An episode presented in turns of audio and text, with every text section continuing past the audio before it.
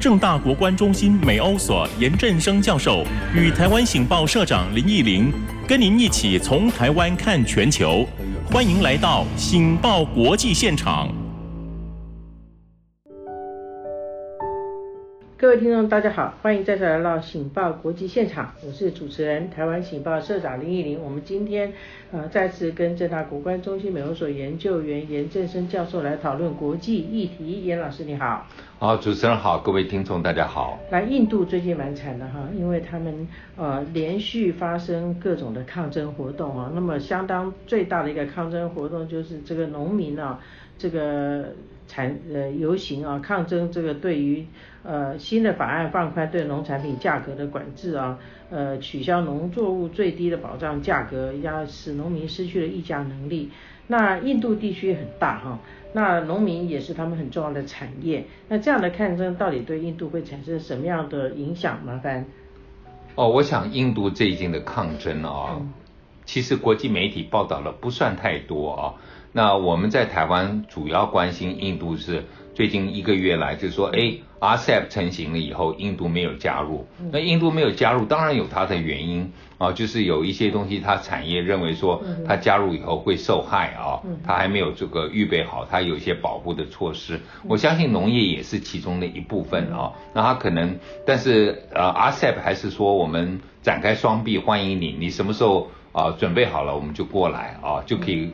过来申请，那可是现在看起来就是包括印度，他想希望能够在这个农农产农业方面尽量少做一些补助。我们知道这个农业补助是很多啊国家在都在做的，那但是在你谈自由贸易的时候，可能就要啊有一些要减少。哦，那现在他开始希望能够取消一些农业的补助。这特别是收购的最低价格保障，我想我们台湾也一直也有嘛，有的时候就会，当你这个农产品这个价格不好的时候，政府也是做出这样的。但是印度现在并不是是因为农产品价格不好，而是说他们希望取消这个保障，那变成是说小农跟大农这个企业之间，就是我们讲说这种比较大型的农业。来来竞争的话，他就会有很大的这个不利，对他不利，所以他们走上街头，哎，三十万人其实不少，而且已经搞了两个礼拜了。可是我我看媒体报道了，并不是那么多啊，所以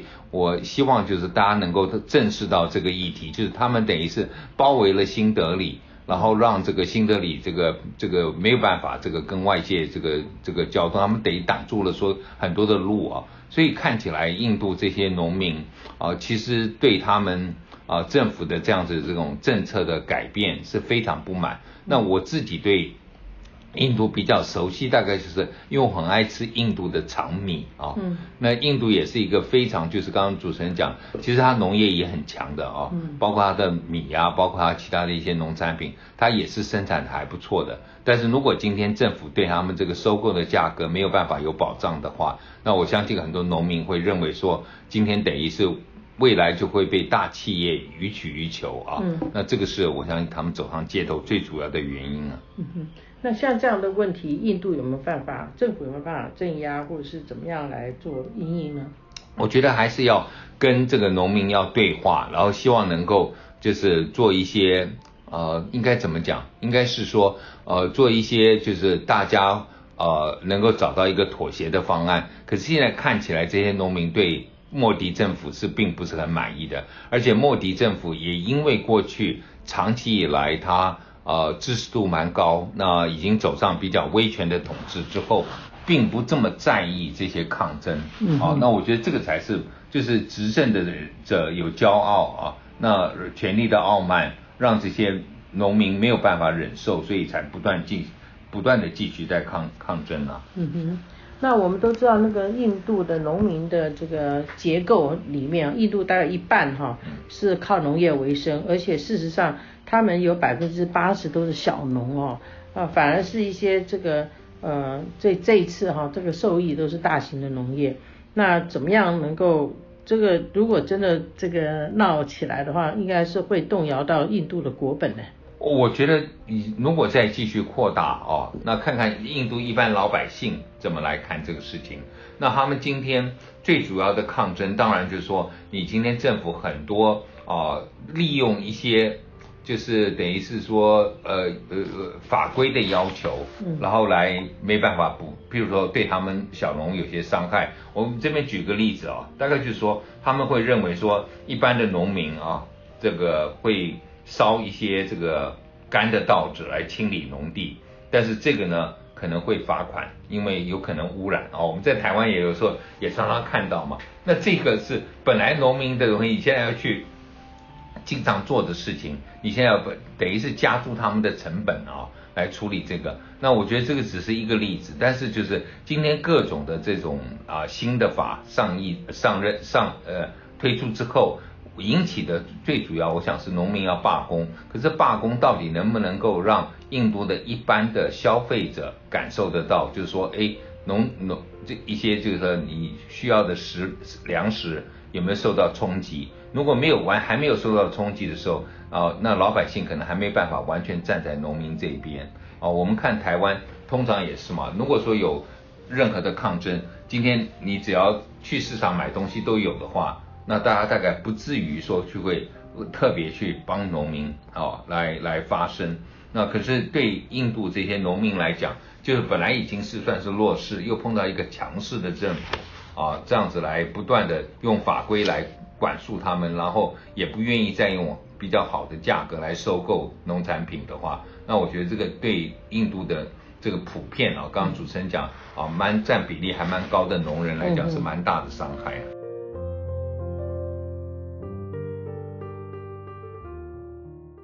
老师，媒体这么多，你真的还要办台湾醒报吗？可是你觉得大家对媒体满意吗？至少台湾还少一份清新、有性外爱、有真善美的报纸吧？媒体很难活哎，老师您要怎么活啊？没错，不过我们很有效率，很努力啊。台湾醒报有什么特色呢？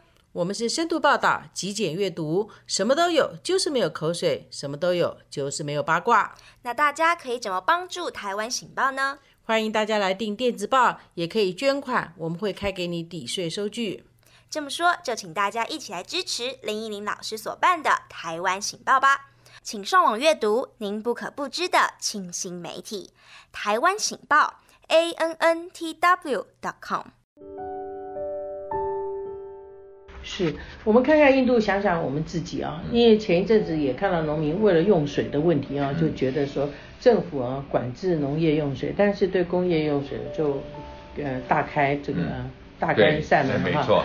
那就会让农农民觉得受影响，这是一。第二个呢，最近因为有关于来猪跟核实的问题啊，也会让呃养猪业者哈，或者是一些呃这个食品业者也会觉得受冲击哈。